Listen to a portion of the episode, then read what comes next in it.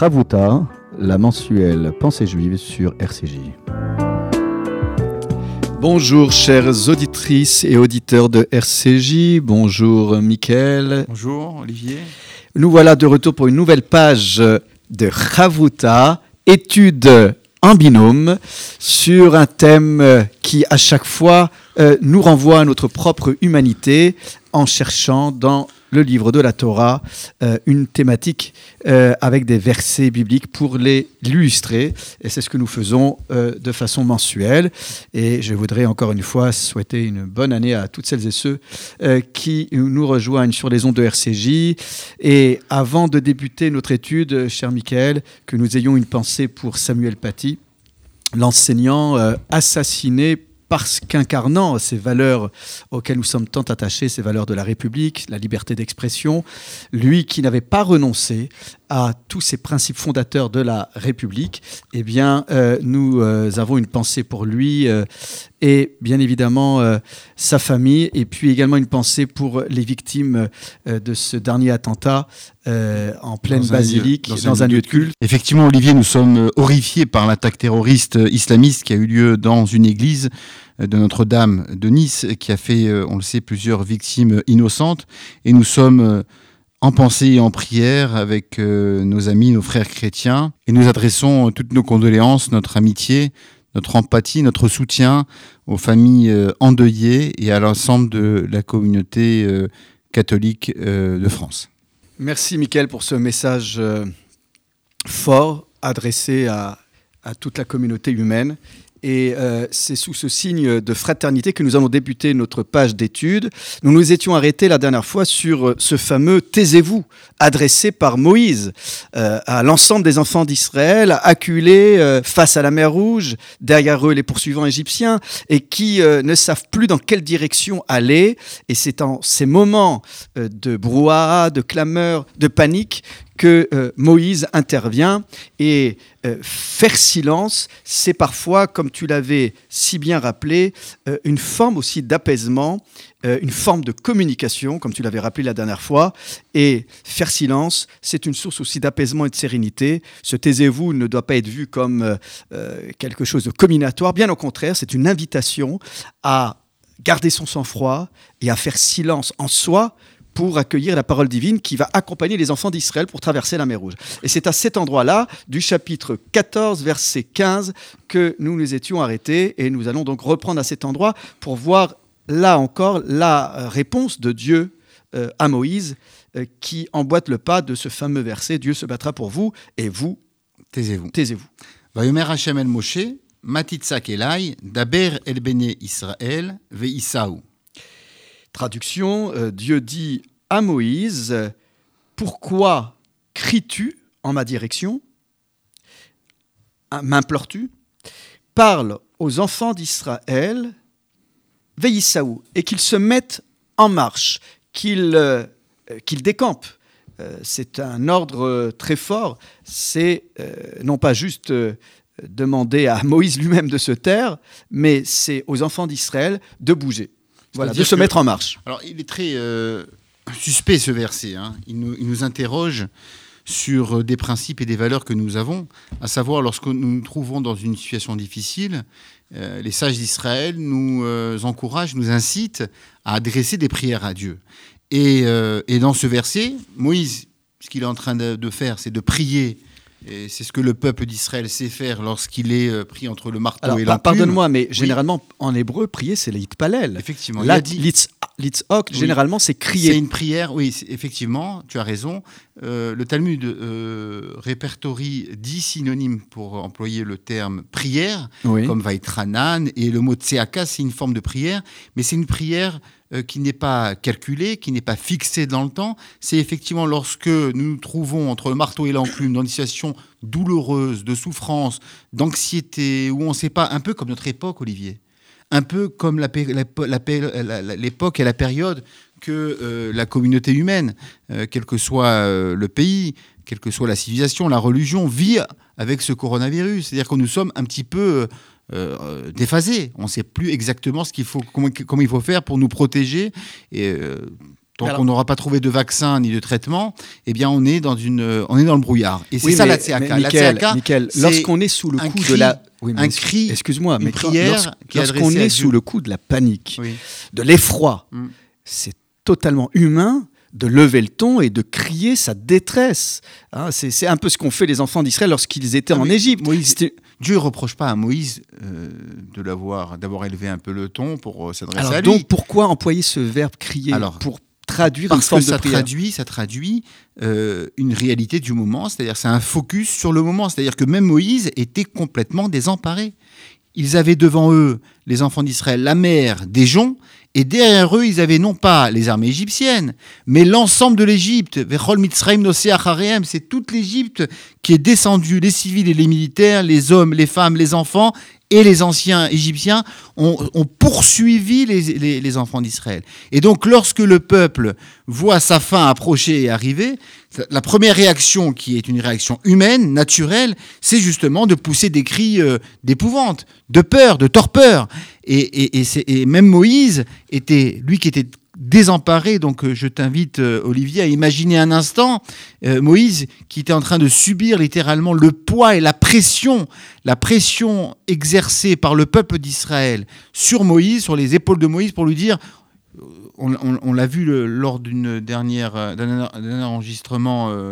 dans, notre, dans le cadre de notre émission. Certains voulaient retourner en Égypte, d'autres voulaient se battre, les troisièmes voulaient euh, se noyer dans la mer, d'autres voulaient rentrer, euh, redevenir J'entends, pardonne-moi d'insister, mais lorsqu'on voit dans d'autres occurrences bibliques, Baïtsak ou El Faro, euh, le même verbe. Oui. ils ont crié. Mhm. Donc, il y a quand même une notion, la Tsiakataam, le cri du peuple, euh, il y a une notion quand même euh, de, de, colère qu'on ne peut pas éluder sur cet emploi de l'expression Tsiaka dans ces endroits-là.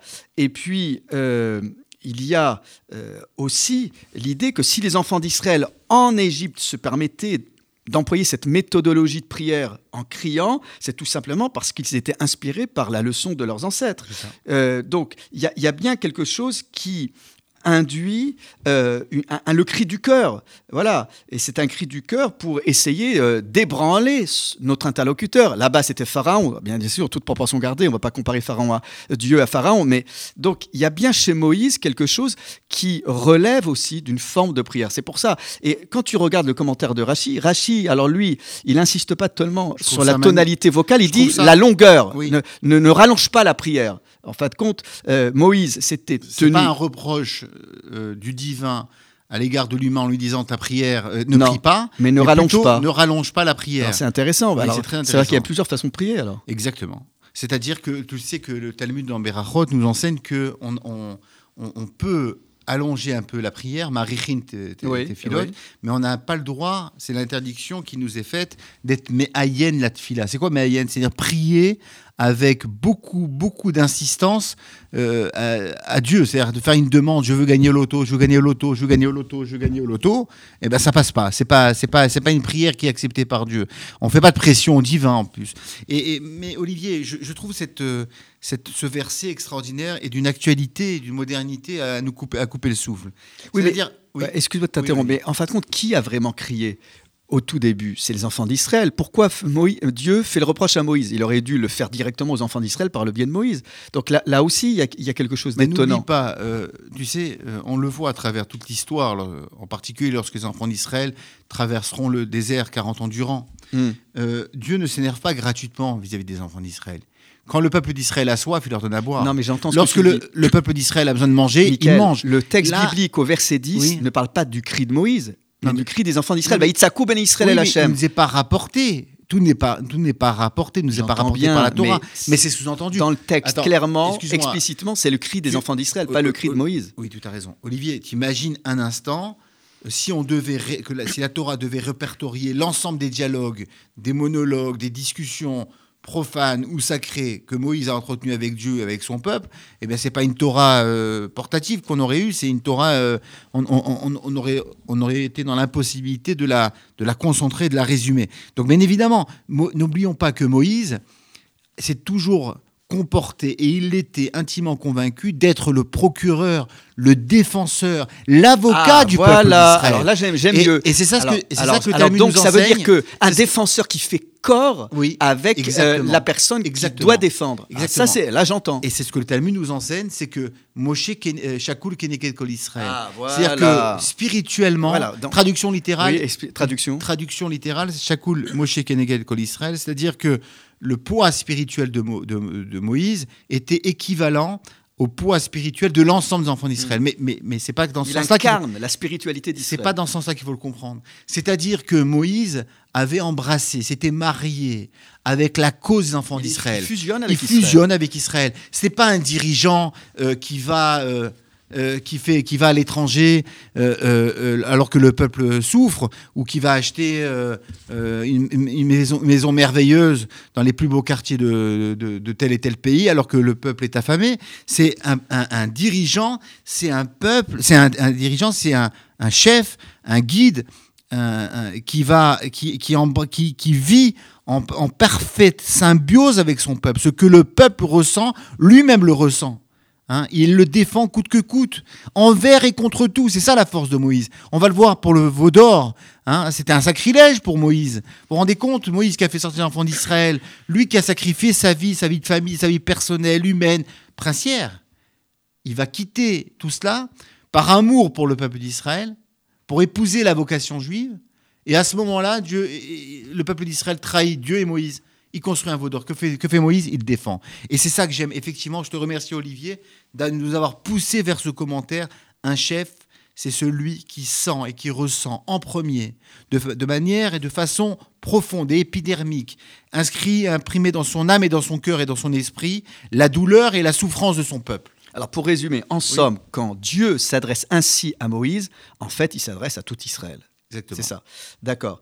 Donc on a bien, on a bien. Il est le représentant d'Israël. Oui. Donc oui, on retrouve ces commentaires, euh, euh, par exemple, dans celui de Nachmanide. Alors maintenant, c'est vrai que lorsqu'on regarde euh, un peu plus profondément le commentaire de, de Nachmanide, il a l'air quand même de dire que ce que Dieu pourrait reprocher quand même à Moïse, c'est pourquoi remuer des mondes en, m'interpellant, alors qu'il suffisait juste de me demander ce qu'il faut faire lorsqu'on est euh, bloqué euh, face à la mer Rouge. En fin de compte, donne, je dirais, du contenu à ta demande. Et là aussi, ce que dit le commentateur, le, Sforno, commentateur italien, c'est que, en fin de compte, ce n'est pas vraiment que Moïse euh, interpelle Dieu comme on pourrait l'imaginer de manière violente, parce que si on traduit littéralement par le cri, c'est, euh, en fin de compte, euh, lorsqu'on regarde ce que Moïse a dit aux enfants d'Israël, c'est plein de, de, bon, sens, de bon sens.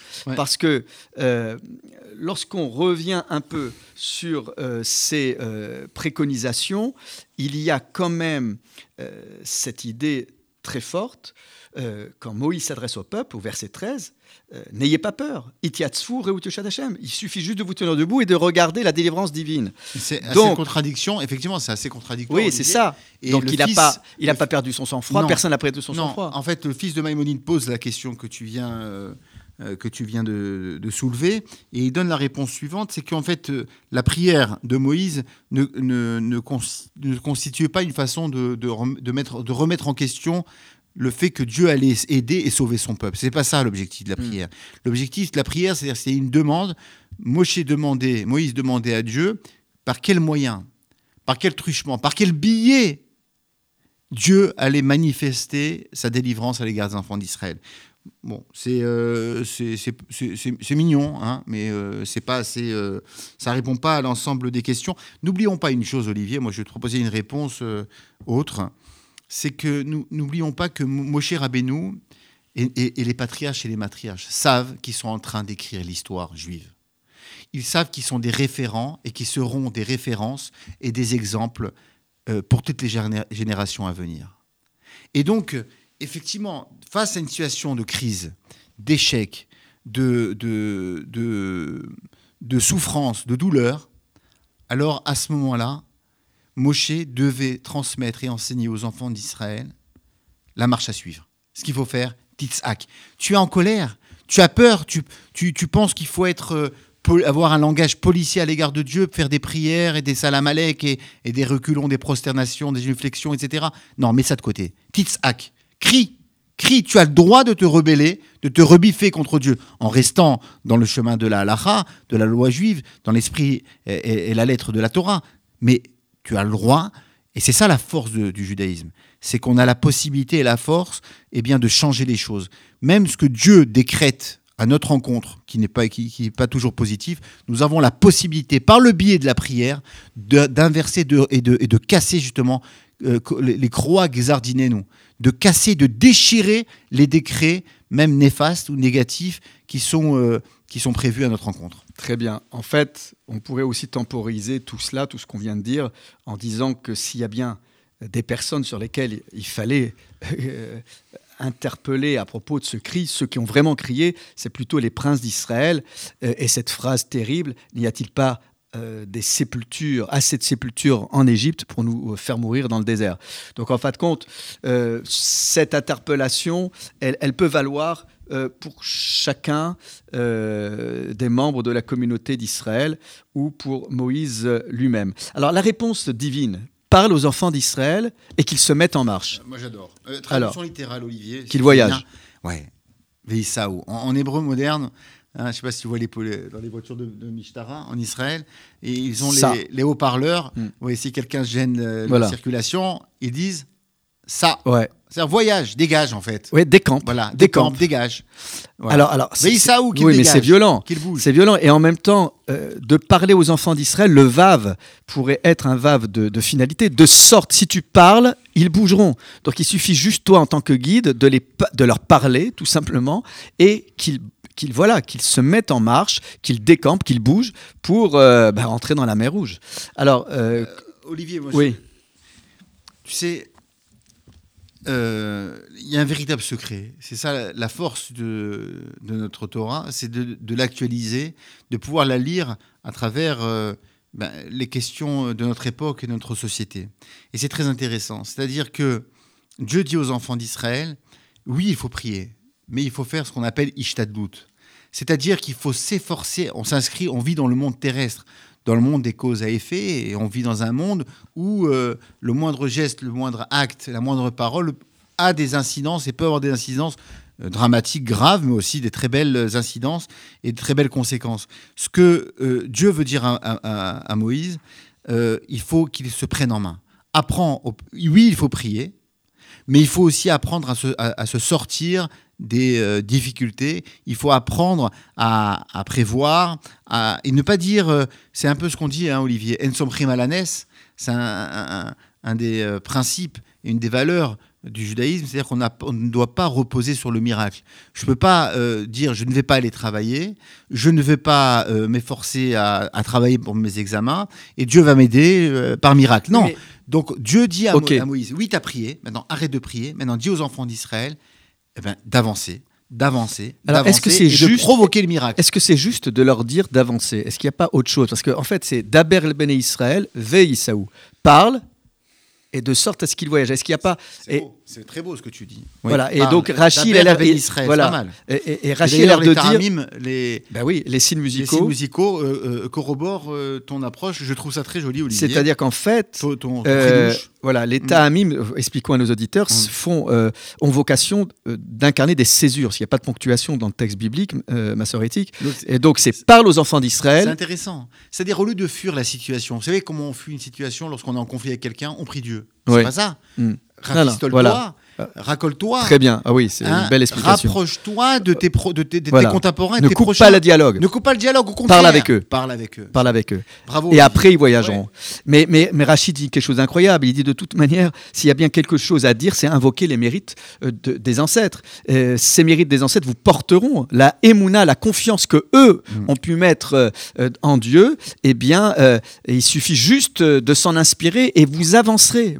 Voilà. Parfois, on a l'impression d'être tétanisé de ne pas pouvoir avancer dans la vie, il suffit juste de penser euh, à des êtres, euh, des parents ou des grands-parents, des ancêtres qui nous ont accompagnés de leur vivant et qui continuent de nous inspirer, même s'ils ne sont plus de ce monde, et ils nous portent. Voilà. Et c'est principalement cette manière d'avancer dans la vie, de se sentir porté par des êtres d'exception.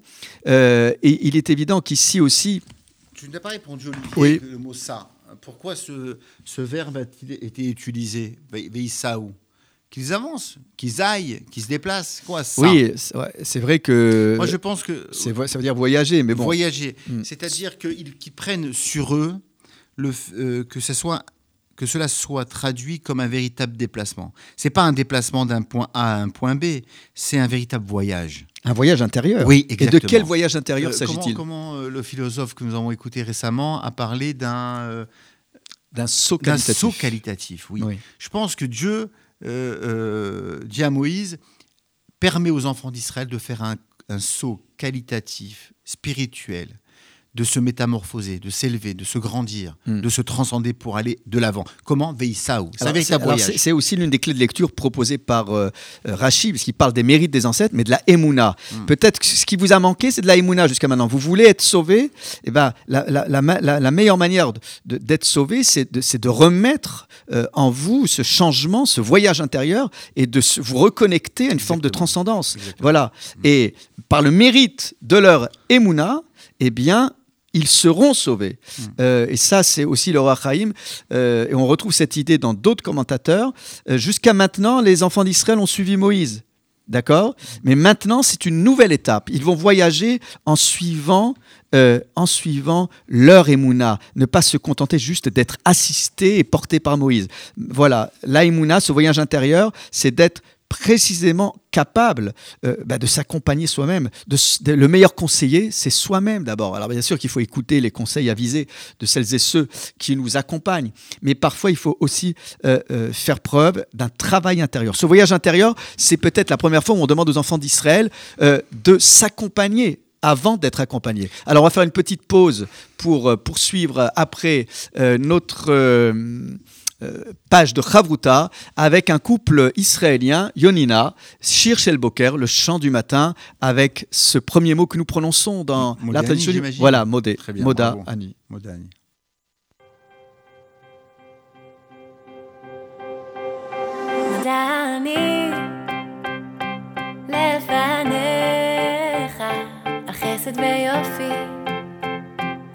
מודה אני, מודה אני, על הסיפור שכתבת לי, שאכתוב אני, כל בוקר מחדש.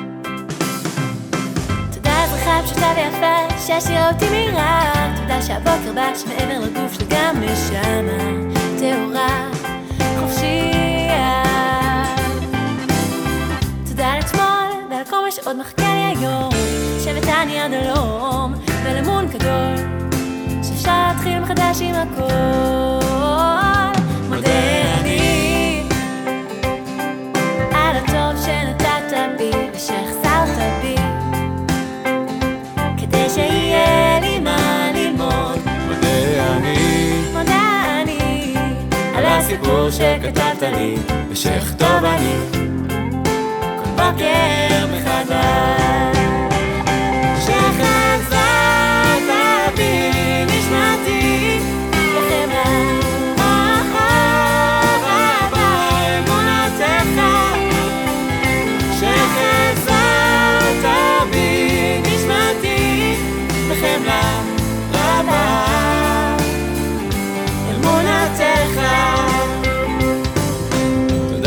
גם על הכאב שנתת לי לב להרגיש הכל חזק, להתאהב, להתאכזב ולקום שוב.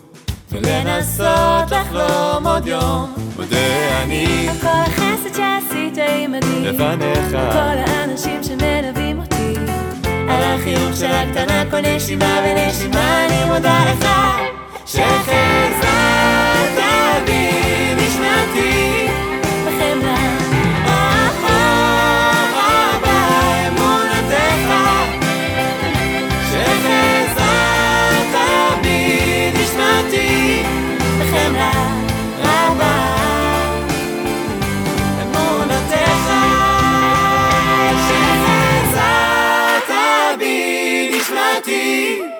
חמלה.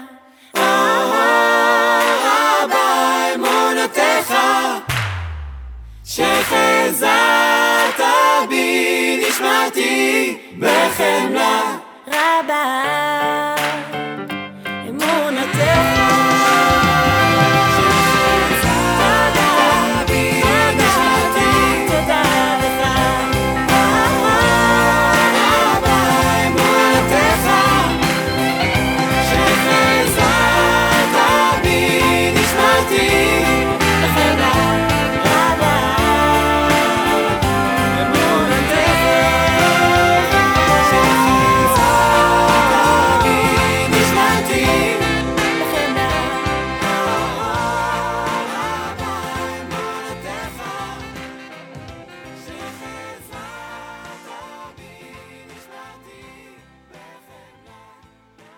nous voici de retour euh, après cette pause rafraîchissante, je dirais même fraîcheur de vie, euh, avec ce chant matinal euh, de ce jeune couple israélien intitulé Yonina.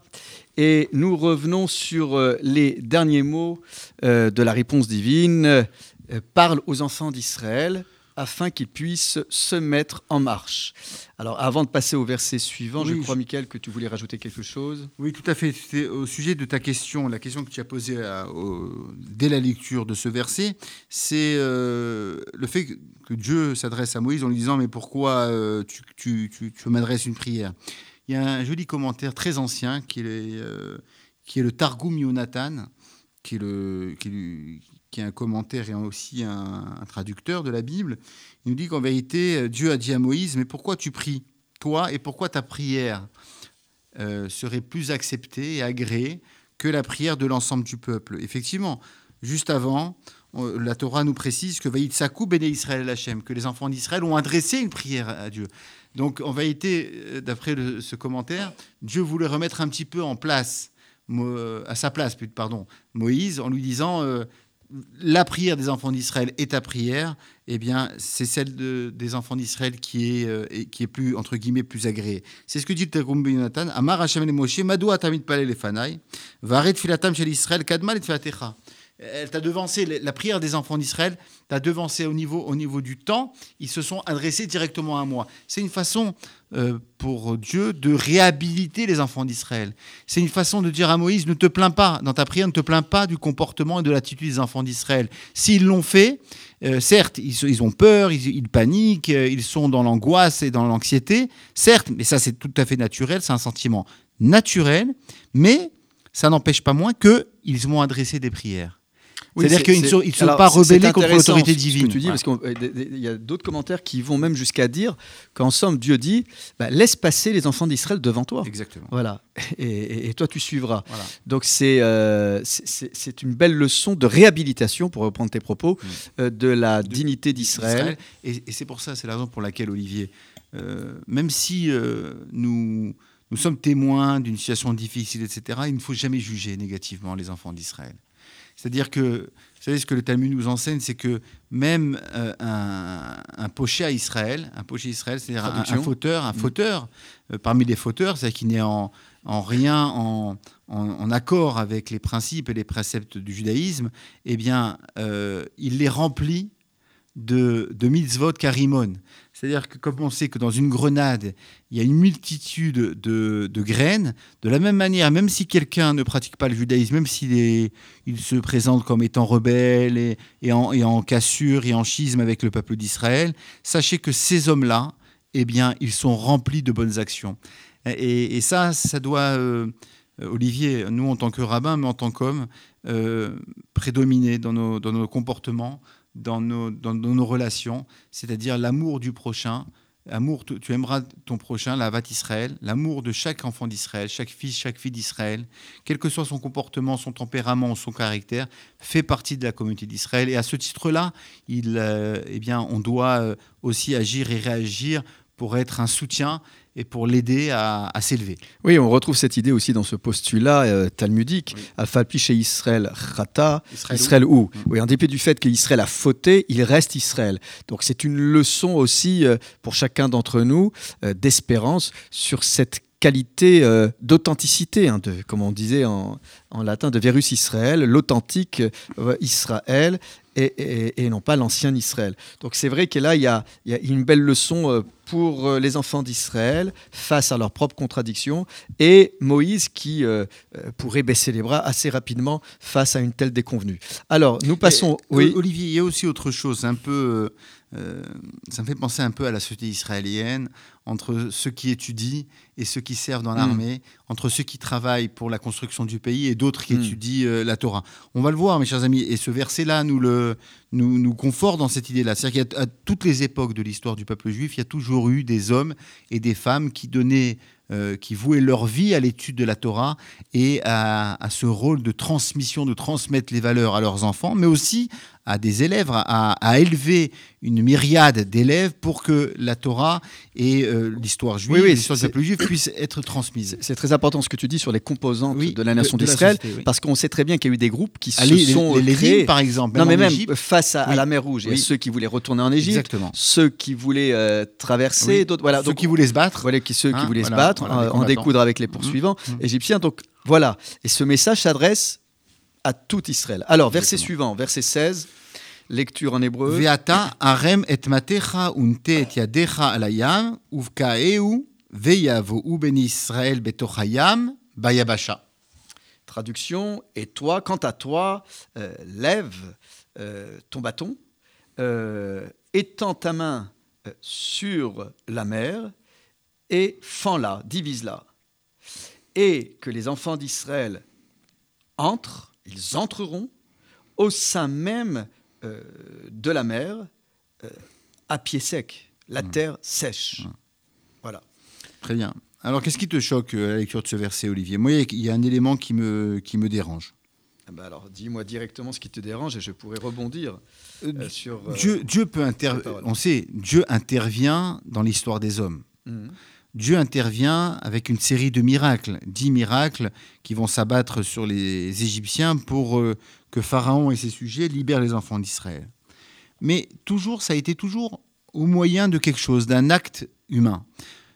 Pourquoi Dieu sent-il, entre guillemets, le besoin de demander à Moïse, et toi, élève, lève ton bâton et étends ta main sur la mer Et euh, l'explication qu'on peut donner, Olivier, tu, en conviendras, c'est que, encore une fois, euh, l'homme doit agir il doit inscrire, on, vit dans un monde matériel, terrestre, où l'homme doit accomplir, doit agir, doit se battre, comme si, entre guillemets, Dieu n'existait pas, et demander aussi l'aide de Dieu. C'est ça. Donc c'est une combinaison, c'est une compilation, c'est un mélange à la fois de l'effort humain et de la décision et de l'aide divine. Et c'est la, la, rencontre de ces deux efforts, entre guillemets, et eh bien que, que le projet peut euh, naître peut vivre et peut se réaliser et s'exécuter. C'est la raison pour laquelle Dieu dit à Moïse, lève ton bâton et étends ta main sur la mer. C'est-à-dire ne reste pas passif, ne reste pas en dehors de l'histoire, inscris-toi en tant qu'acteur de l'histoire des enfants. Mais c'est pas n'importe quel bâton, c'est le bâton qui a été utilisé déjà oui. Euh, face au pharaon avec l'histoire euh, des fameux serpents et des sortilèges. Euh, Olivier, tu vois, d'un point de vue rationnel, peu importe le bâton, Dieu n'a pas besoin d'un bâton. Non, alors, attends, laisse-moi Dieu n'a pas besoin d'un bâton pour faire. Oui, on est bien d'accord, sauf qu'il y a quelque chose d'emblématique avec ce bâton. C'est le bâton comme point de repère pour les enfants d'Israël qui ont bien vu et entendu que ce bâton était à l'origine de miracles qui se sont abattus en Égypte. Je, je, rappelle quand même que c'est ce bâton qui à chaque fois été le vecteur des dix plaies. Alors certes, euh, au début, c'était pas Moïse qui a frappé les eaux du Nil, euh, et on raconte, on explique, parce qu'il lui-même a été prélevé des eaux du Nil, donc euh, voilà, par reconnaissance, il fallait pas qu'il abatte son bâton, mais ce bâton, il est, il est emblématique. J'en veux pour preuve que plus tard, le pauvre Moïse, lui qui avait l'habitude de frapper le rocher mm. pour faire émerger l'eau, comme c'est dit dans le livre de l'Exode, on lui reprochera euh, d'avoir désobéi quand Dieu a demandé de parler au rocher, alors que dans un automatisme, il a utilisé le bâton. Donc le bâton, c'est vraiment le bâton qui accompagne. Il y a une forme, euh, je dirais, de réactivité. Les enfants d'Israël quand il voit ce bâton, eh bien c'est là pour réactiver une mémoire, la mémoire euh, des prodiges qui se sont abattus sur l'Égypte. N'oubliez pas d'où vous êtes sortis. Et, si vous êtes sortis, c'est pas pour mourir dans le désert. Ce bâton continuera de vous accompagner. Maintenant, la question que je voulais te poser, c'est le verbe euh, léharim, parce que généralement on dit Kol Berama Nishma, mm. euh, une voix qui s'élève. Euh, là, on a l'impression que c'est le bâton qui doit être élevé. Ben, bien évidemment, à un moment donné, il faut qu'il se saisisse du bâton. Euh, pourquoi préciser, il faut que tu l'élèves au-dessus des eaux comme si c'était un geste magique.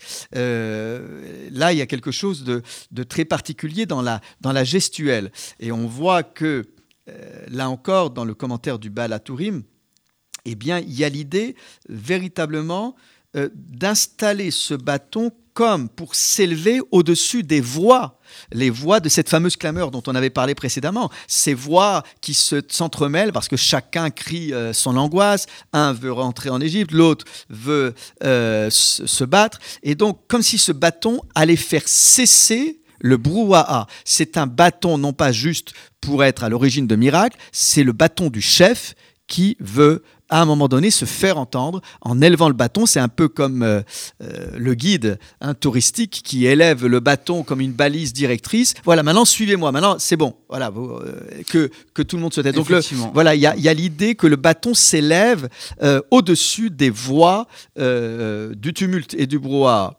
Oui, oui, tout à fait. D'ailleurs, tu le sais sans doute, Olivier, que le caducée des pharmaciens, le caducée médical, pour de nombreux historiens, comme le caducée qui est inscrit dans le, dans le logo euh, de l'aumônerie euh, générale Israël des hôpitaux, c'est un bâton avec, avec un serpent. Hein, un bâton dans lequel le, serpent euh, l'entoure. Et, donc, effectivement, ça fait référence à ce fameux bâton de Moïse, d'accord, qui est, capable à la fois de donner la vie, mais aussi, malheureusement, aussi de la retirer. Donc, Unte Yadecha Alayam, effectivement, Vkaeu. Alors, comment tu traduis Ufkaeu euh, bah, euh, Voilà, c'est fendre. Fendre. Alors là aussi, euh, dans la traduction, on trouve souvent l'idée de diviser la mer. Mm. alors qu'est-ce que ça évoque, cela évoque pour toi, cette idée de diviser? On, on, on pense aussi, quand on voit cette idée de, euh, terre sèche, on pense aussi à ce qui s'est passé dans le livre de la Genèse, mm. quand il y a la terre sèche qui vient émerger euh, à travers euh, cette construction du monde adamique. maintenant, il est vrai que là, on a l'impression qu'il y a quelque chose qui est induit. C'est-à-dire que les enfants d'Israël vont carrément rentrer dans la mer. On voit bien l'ordre, c'est d'abord rentrer dans la mer, et après la terre devient sèche euh, sous leurs pieds. Donc le miracle, c'est précisément euh, que les enfants d'Israël ont eu cet élan pour entrer dans les eaux de la mer Rouge, et c'est uniquement après ce geste, euh, et on parle même d'un homme, Narshon Ben Aminadav, qui a euh, lancé, je dirais, euh, le mouvement, et c'est après que la terre devient sèche. Alors comment on, peut comprendre là aussi ce processus, je dirais, d'entrée de, dans la mer Rouge? Je vais te donner un exemple, Olivier, tu sais très bien. toi et moi, nous, sommes, nous avons la vocation d'aller rendre visite de soutenir euh, euh, des, êtres qui sont en difficulté dans les hôpitaux, dans les maisons de retraite ou euh, qui sont dans la solitude. On le sait très bien, Olivier, que le meilleur des remèdes, le meilleur des vaccins, le meilleur des médicaments ne peut rien si quelqu'un, au fond de lui, ne veut pas guérir. Et c'est ça qui est en train de se passer. C'est-à-dire que Moïse, Dieu lui dit prends ton bâton et étends, ta main. C'est-à-dire, est-ce qu'au fond de toi, Moïse, tu veux que les enfants d'Israël traversent cette mer?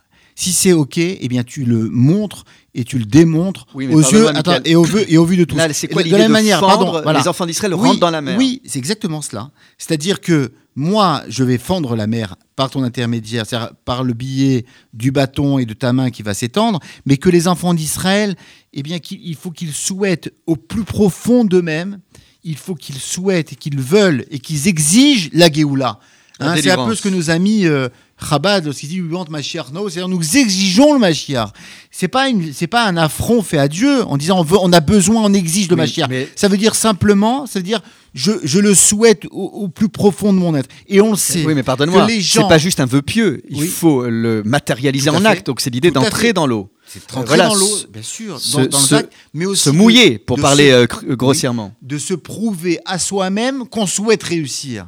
Hein si vraiment vous prendre sa part de la délivrance, on ne peut pas attendre juste. C'est ce que Théodore, Théodore Herzl, le fondateur du sionisme moderne, nous disait im, im enzo agada. Si vous le voulez. Si vous le voulez, ce n'est pas un rêve. C'est-à-dire quoi Si tu le veux vraiment, alors tu as la possibilité avec, les, avec tes propres forces, tes cochotes, mais aussi avec l'aide de la providence, avec l'aide et le soutien du divin, tu réussiras. Alors la difficulté, c'est le verset 17. Là, tout d'un coup, on ne comprend pas pourquoi Dieu leur annonce qu'il va renforcer le cœur. Parfois dire que le, commentaire te, oui, non, non. soit. Mais j'entends ce que tu dis. Mais quand on voit le verset 17, on a, on a du mal à comprendre la logique divine. On n'a pas encore étudié. Alors allons, allons Chaque chose en son 17. temps. Alors, vas-y, lecture. Alors Vaani ineni mechazek etlev mitzraim veyavou achareem veikavda beparo uvrol chelo berirbo uv parashav. Alors, quant à moi Dieu qui parle, mm. euh, je vais euh, renforcer, affermir le cœur de l'Égypte, mm. donc des Égyptiens, de sorte à ce qu'ils vont euh, venir après eux. ils vont donc poursuivre les enfants d'Israël. Et je vais alourdir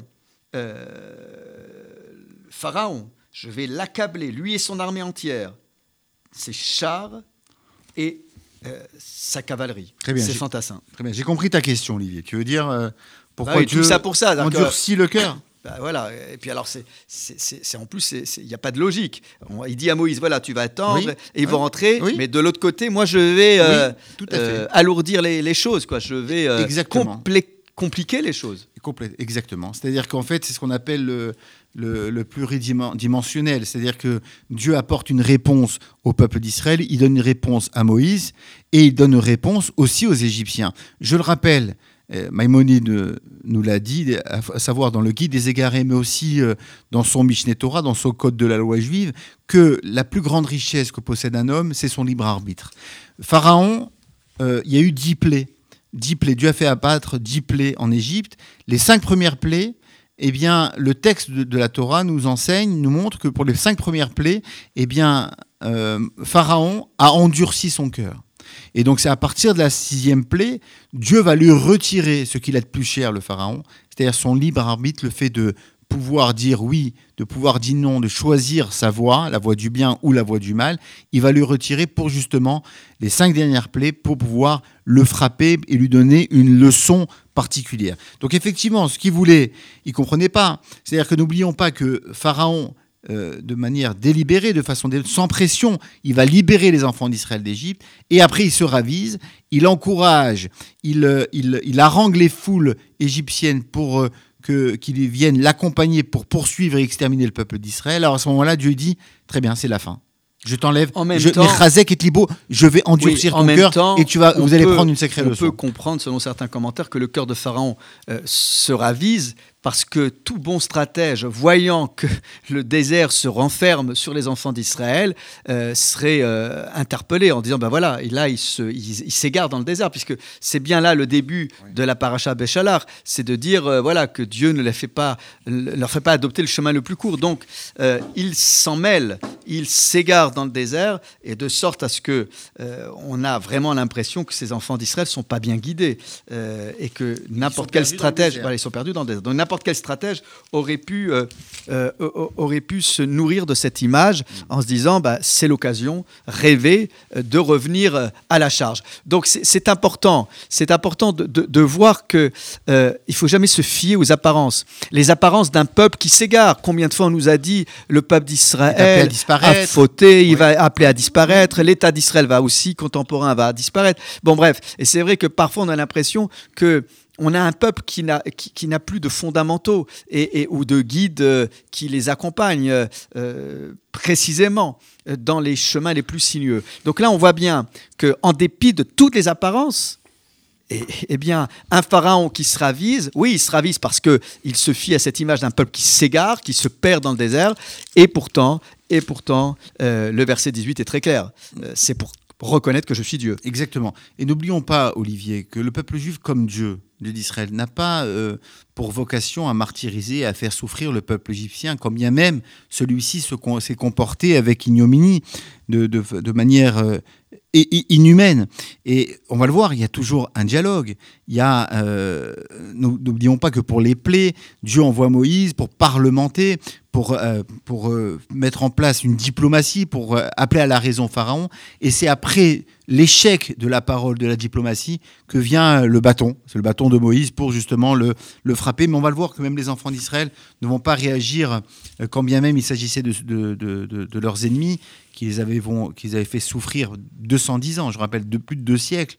Ils avaient martyrisé le peuple d'Israël, hommes, femmes et enfants, et euh, le peuple d'Israël n'a jamais tenu euh, rancune, ni vengeance, ni euh, vendetta à l'égard des Égyptiens antiques. Voilà, c'est sur cette note de mouvement en avant, de dynamique, d'énergie vers l'avenir d'Israël que nous allons terminer notre page de Chavuta en vous souhaitant, en nous souhaitant un bon Shabbat, un très et surtout une paix retrouvée sur la terre de France et également pour l'humanité tout entière, que nous puissions vivre de meilleurs moments, tant dans le combat contre le corona que le combat contre le terrorisme.